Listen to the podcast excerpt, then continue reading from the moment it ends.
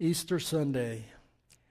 You know, in in the uh, history of of humankind, um, we we generally divide history into two parts: um, the age that was in Christian history, at least, and the age that is to come.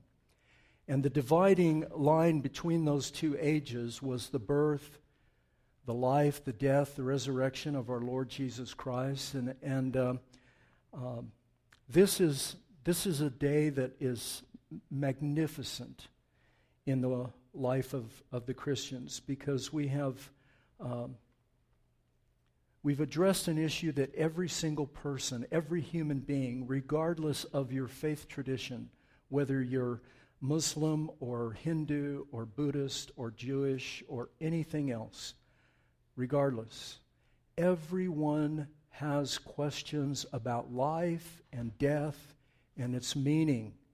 And so the past few weeks we've been talking about the life of Jesus, his perfect obedience, his life that he lived for us, and that perfect righteousness being given to us, being imputed to us, as we say. And then last week we talked about his death, this perfect sacrifice on the cross, the shedding of Jesus' blood for us and as us. In other words, he took our place, the punishment uh, that we deserved. And this morning we're going to look at his resurrection, and we're going to do it looking at Psalm thirty-nine. And so I would invite you to turn to Psalm thirty-nine. We're going to read this entire psalm. Now hear the word of God. I said, I will guard my ways that I may not sin with my tongue. I will guard my mouth with a muzzle so long as the wicked are in my presence. I was mute and silent. I held my peace to no avail. And my distress grew worse. My heart became faint, hot within me. As I mused, the fire burned, and then I spoke with my tongue. O Lord, make me know my end and what is the measure of my days. Let me know how fleeting I am. Behold, you have made my days a few handbreadths. My lifetime is nothing before you. Surely all mankind stands as a mere breath. Surely a man goes about as a shadow. Surely for nothing they are in turmoil. Man heaps up wealth and goes and does not know who will gather. And now, O Lord, for what do I wait? My hope is in you. Deliver me from all my transgressions. Do not make me the scorn of the fool. I am mute. I do not open my mouth, for it is you who have done it. Remove your stroke from me. I am spent by the hostility of your hand. When you discipline a man with rebukes for sin, you consume like a moth what is dear to him. Surely all mankind is a mere breath. Hear my prayer, O Lord, and give ear to my cry. Hold not your peace at my tears, for I am a sojourner with you, a guest like all our fathers. Look away from me, that I may smile again before I depart and am no more. This is the word of the Lord.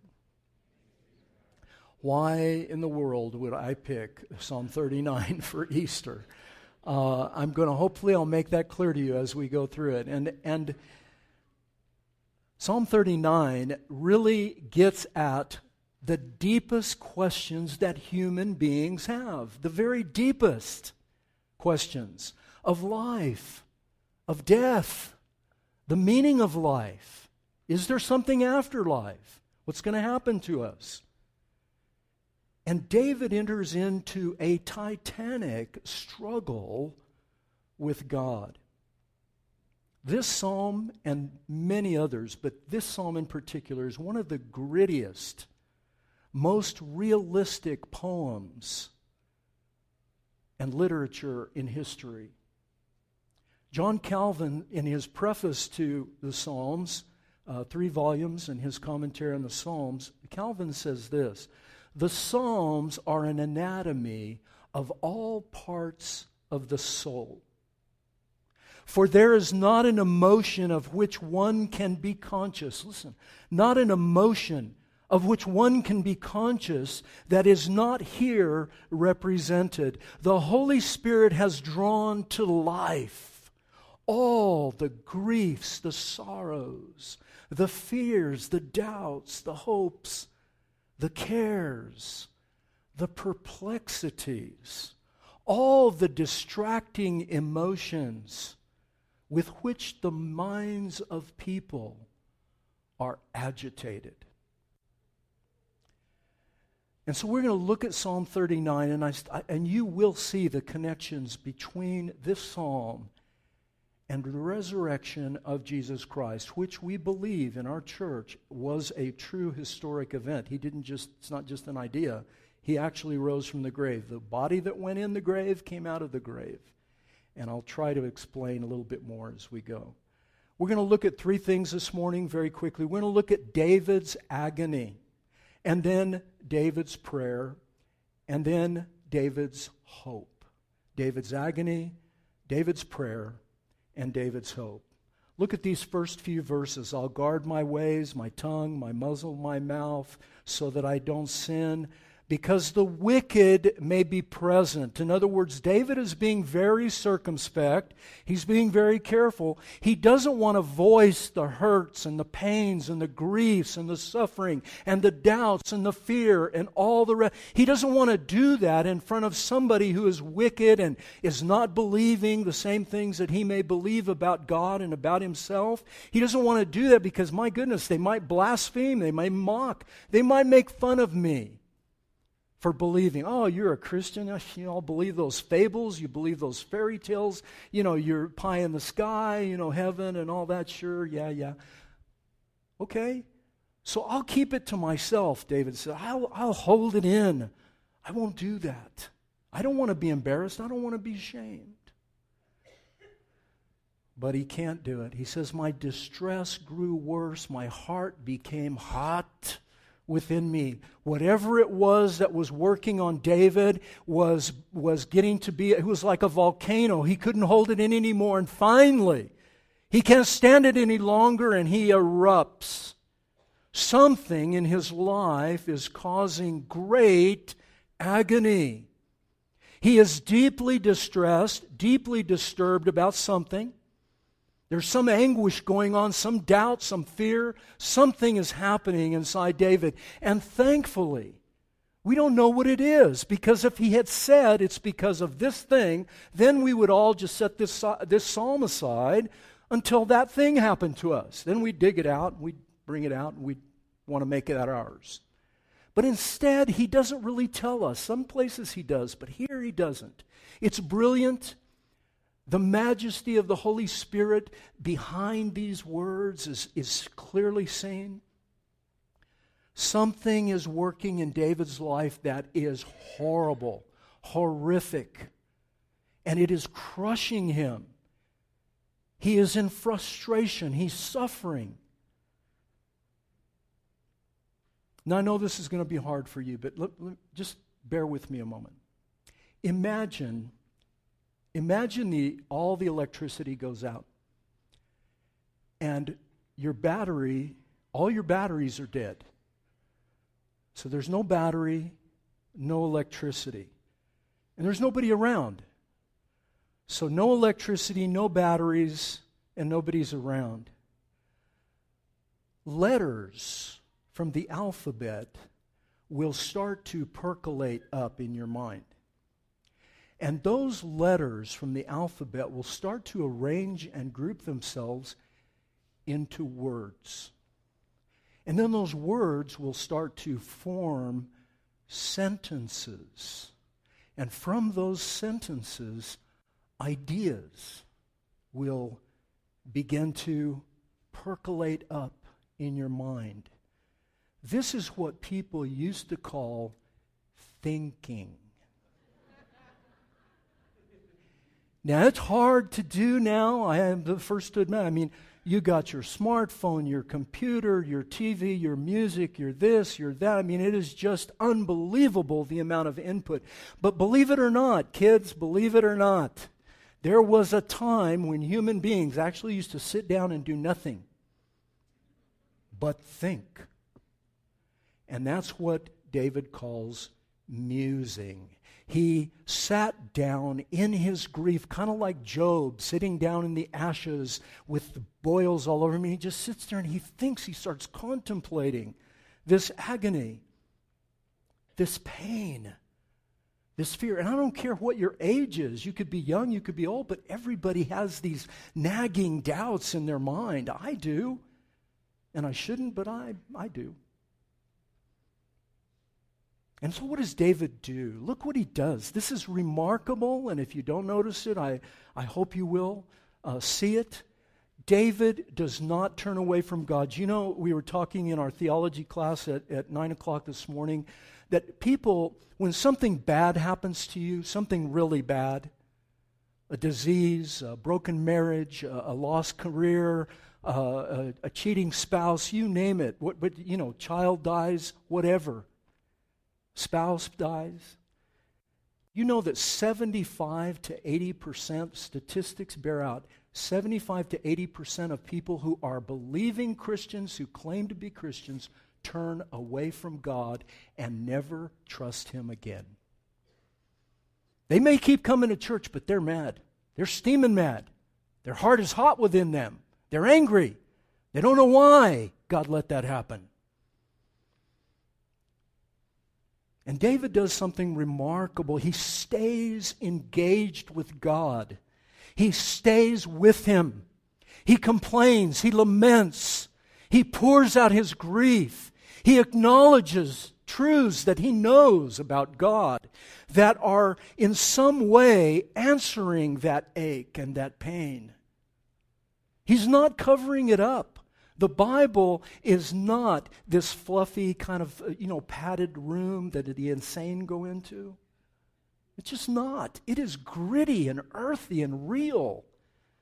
And God is not afraid of our questions. He's not afraid of our doubts. Look at verses, really the rest of the psalm from four on is a prayer, but look at the first few verses. Make me know my end, measure my days, I'm fleeting. My, my, my life is a hand, hand breadth, by the way, was just the, the four fingers. And no matter what size person you are, they're generally, you know, you could be a big person with big hands, they're still a relative size, or you could be a small person, small hands, still a relative size. But it's just this much. It was an ancient measurement, everybody used it. All mankind is a mere breath, a shadow. He uses a Hebrew word, it's, it's hebel, and hebel is what you read in, in the book of Ecclesiastes. They translated vanity in the book of, of uh, Ecclesiastes. They translated meaningless. In all of life is meaningless. It's a hebel. But that's not a good translation. A better translation is all of life is a vapor. It's smoke. It's like on a cold, crisp morning and you breathe and the, the breath comes out and then before you know it, it, it evaporates, it disappears. Or you're enjoying a cigar or a pipe. You know, Presbyterians, we enjoy that kind of thing. Un- until the doctor tells you you have cancer like he did me and then there's no more. But you have your pipe or your cigar and the smoke is wafting up and it's moving around. You can't get your hands on it. It's it's wavy, it's it moves, it wobbles, you can't really get your, or a shadow. Look at the richness of his language. You know, I have two dogs. I have a, a, a boxer, uh, and he's cuter than all of your dogs. I have a boxer, his name is Muggs. I have another little dog, he's a terrier, he's uh, uh, terrier blue heeler mix. Uh, he's he, They're like Pinky and the Brain. You know, the, the little one is Pinky. He's the one that thinks he's human, and but Muggs is just the, he's a knucklehead. And any of you that have boxers, you know they're kind of knuckleheads. And every spring when he was young, he's old now, but when he was young, he would go out, you know, spring, like this time of the year. I'd take him out in the backyard, let him romp and play, and the moths, you know, and the b- bugs are flying around, and, and uh, they're casting a shadow on the ground, so these shadows are moving, and Muggs would chase the shadows until he was exhausted. His poor little tongue would be hanging out, and he'd just be going like this, trying to catch the shadows. I'd have to bring him in so he didn't die.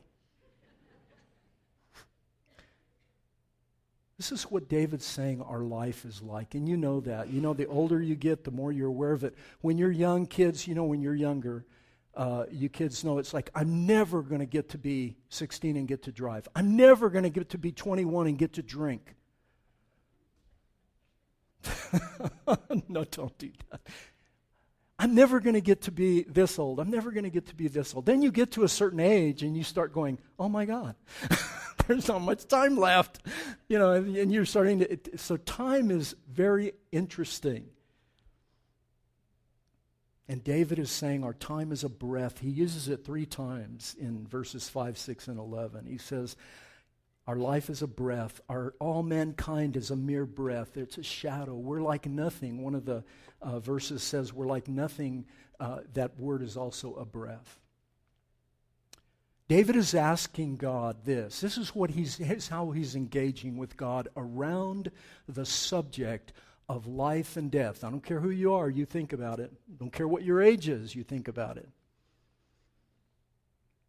And he's saying, let me see my life. Please, he's praying. Let me see my life, who I am in relationship to you with respect to eternity.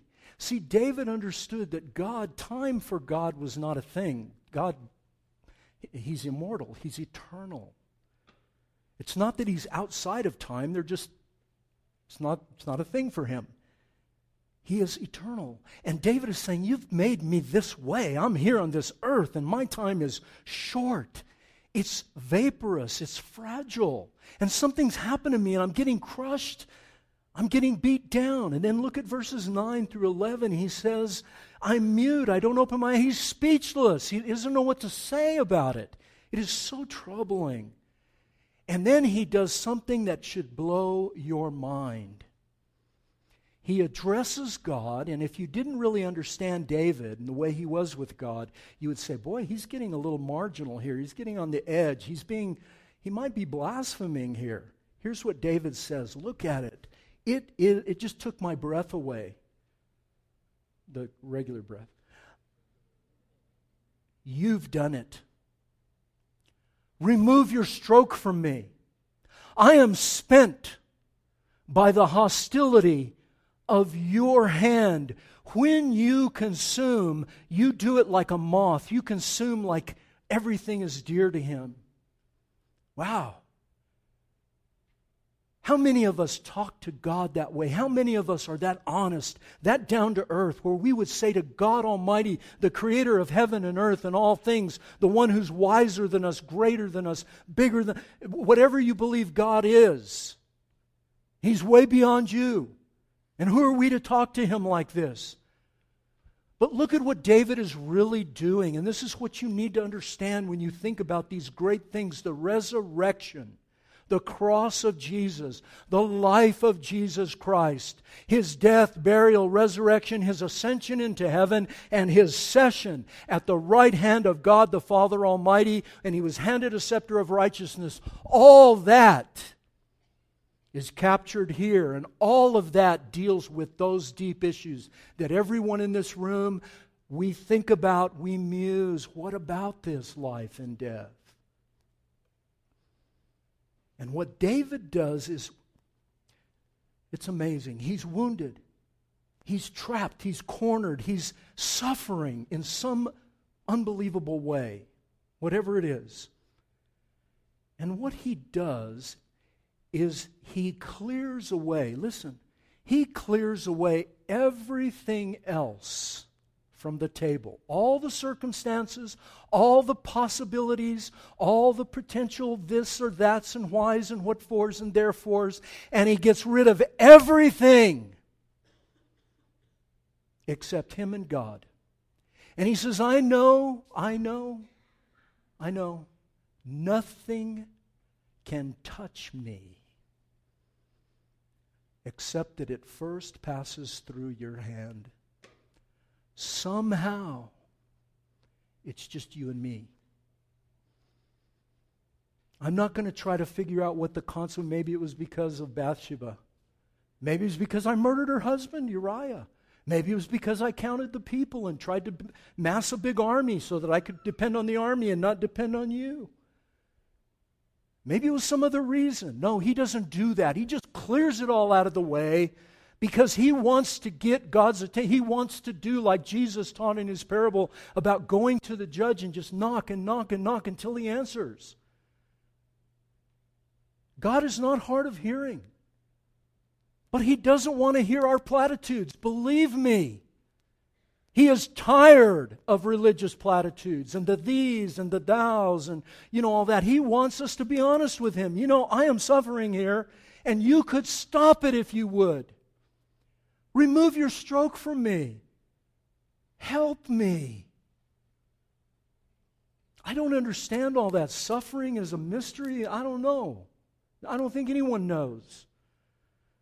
But until you clear everything away and get with God, you will never have comfort and peace. You'll never, whether you clear things out of the way and really start musing, thinking about life and death, what does my life mean?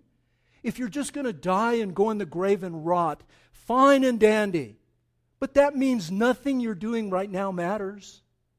And if you're going to evaporate in death and be joined to the great cosmos up there, the, the, whatever that is up there, the great mind, the great spirit above, whatever that is, that you're going to somehow join that great whatever, well, that's good. You will be sharing consciousness with the Dalai Lama and with, uh, you know, with uh, a Billy Graham and, and Mother Teresa and uh, the Buddha, and Adolf Hitler,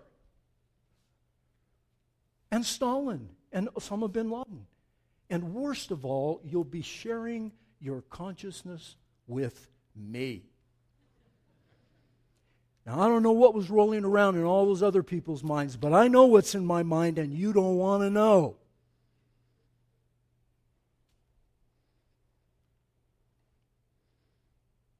He clears everything out of the way except him and God. He said, I want to know.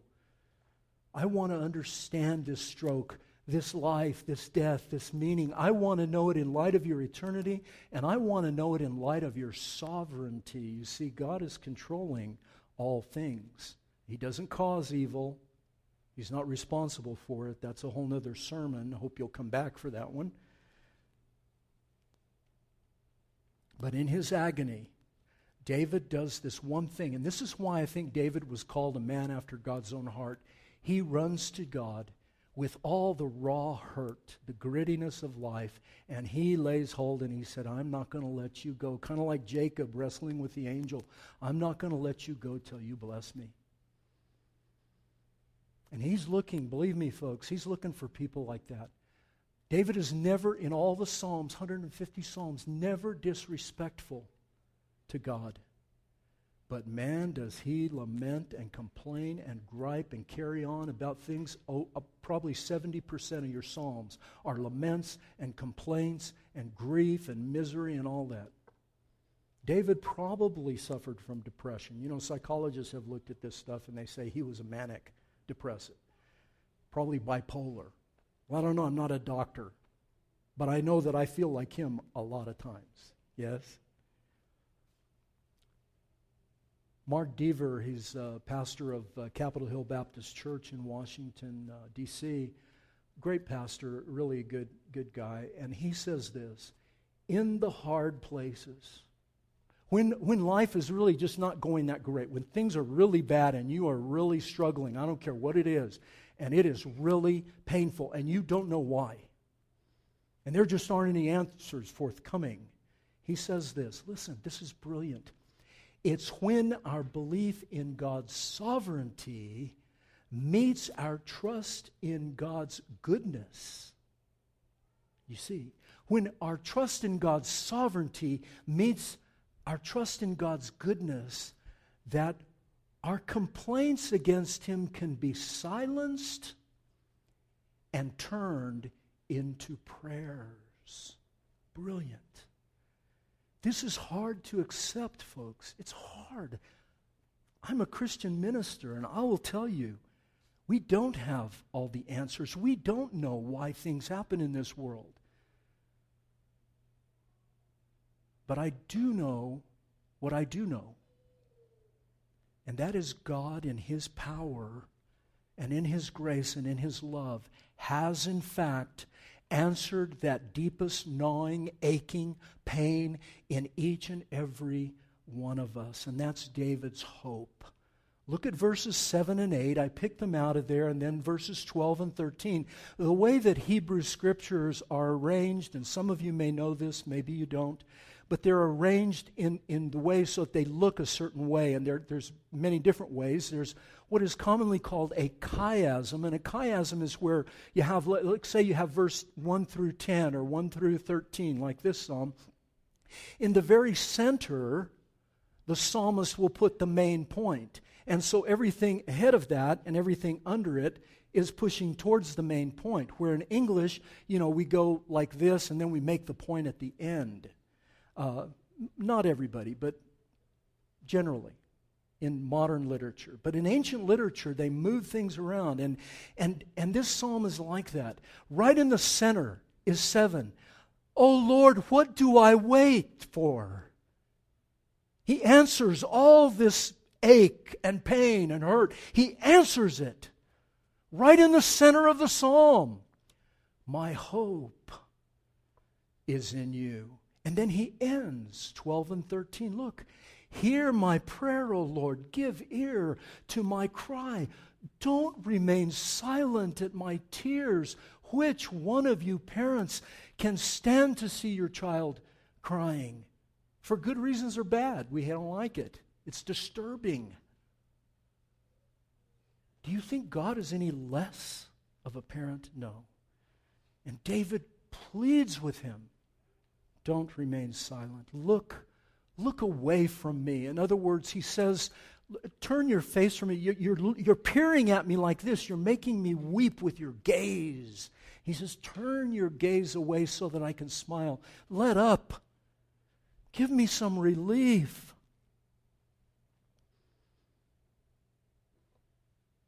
What is David's hope? Well, I'm going to suggest to you, folks, as we finish this morning on Easter, I'm going to suggest to you that David's hope is the same one that every single soul that has ever been born on this planet, ever, that same hope has burned inside every one of us. And that is the question of life, death, meaning, sin, transgression. God, what is God? Who is God? Is it a he? Is it a she? Is it an it? Is it a them? What is this world? What is it? And if we stop for a minute with all the blue screens and we just muse, if we think, our minds will go there. And it's not morbid for us to go there. You need to think about what your meaning in life is. Otherwise, you will not enjoy your life. You will not be able to smile again over anything. Circumstances will crush you.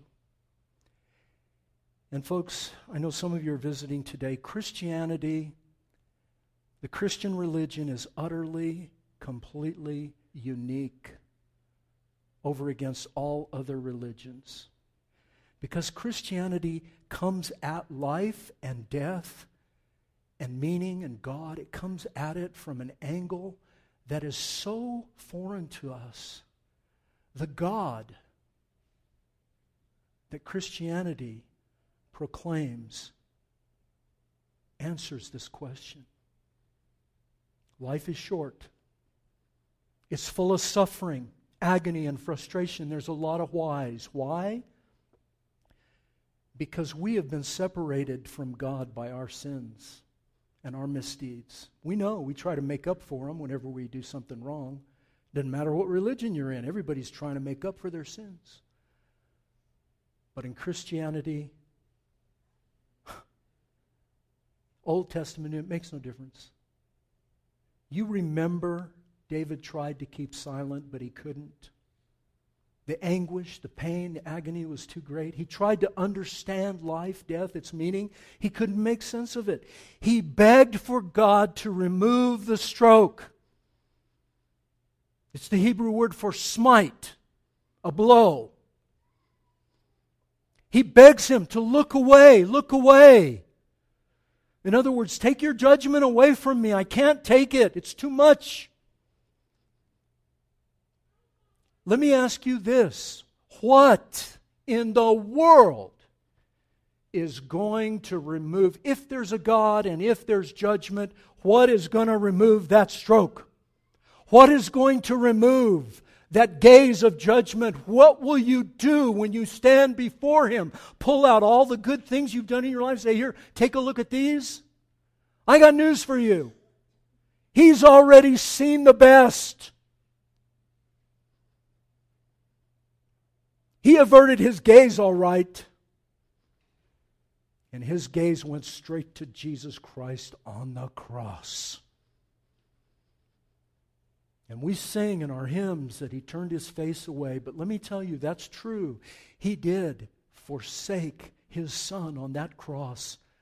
But there's also another reality, another truth, that God inhaled deeply the burning, the smoke of that sacrifice of Jesus. He inhaled it in, and He was pleased with what His Son had done for us and as us. The stroke that David deserved, that you deserved, that I deserved, was put on Him. That is what Christianity is all about. It's not about just being a good person. Ravi Zacharias, it's misquoted in your bulletin. Uh, it's attributed to Lee Strobel. Lee Strobel stole it from Ravi. Ravi probably stole it from somebody else. I don't know. Jesus did not come to make bad people good. That's what religion does. He did not come to make bad people good. He came to make dead people live. And there's all the difference in the world. He takes a stroke. He receives the gaze of judgment, God looking on Him. My God, my God, why have you forsaken me? And into the grave He goes. And the great prophet Isaiah, probably the greatest piece of literature ever written in any language, anywhere, seven hundred years before the coming of Jesus, the prophet Isaiah saw that someone was going to have to take that stroke, that smiting. Otherwise, we would be doomed. And Isaiah said, surely He has borne our griefs, carried our sorrows. We esteemed Him stricken. That's the same word. Stricken, smitten by God, afflicted. He was pierced for our transgressions, crushed for our iniquities. Upon Him was the chastisement, the punishment, the gaze, for our peace, so we could live in peace with God. And with His wounds we are healed. All we like sheep have gone astray, each one of us to his own way. But the Lord has laid on Him the iniquity of us all. Jesus Christ bore the agony, the pain, the strokes of God, the judgment of God, for anyone who will trust Him. That's all He's asking from you. Will you trust Me? I will save you. I will protect you. I will be there for you, especially when you're in agony, especially when you're suffering, especially when things are not going well, not so that you don't suffer, but so that when you do, you can have hope. Hope in the resurrection from the dead and the life of the world to come. And that you're not going to just go in a hole in the ground and turn to dust. But that you matter to God. He loves you. As Michaela t- read to us and quoted to us, she did it from memory. John three sixteen, everybody knows that verse. God so loved the world, he gave his Son, that whoever believes in him should not perish, but have everlasting life, resurrection. It's why we love Easter. We love the resurrection because it gives you hope now in this life. Will you trust him? If you haven't before, I hope you will. And if you have in the past and maybe you're struggling right now, do it again. I hope you will trust him. There's a prayer in your bulletin. And we don't say too much about this, but it's it's on page eight. We put it in the bulletin every week. It's right in the middle of the page. And it's a prayer to entrust your life to Jesus Christ. Look, I don't know. Maybe you have. Maybe you're a Christian. Um, you know what? This would be a good thing for you to pray today on Easter Sunday, twenty nineteen. And if you're not a Christian, maybe you haven't figured things out, you pray this prayer, and you know what? Jesus will say yes to you right now. And I know it sounds kind of like a revival, and, you know, Presbyterians don't believe in revival, but I do. I secretly do. I am a closet, excited person. So, and we're going to do something a little different this morning, and I hope you will do this with me, all of you. And let's pray this prayer together, out loud, together, and then we'll have Holy Communion. Lord Jesus, I confess that I am weaker and more sinful than I ever dared to admit. I also believe that you love and accept me more than I ever dared to hope.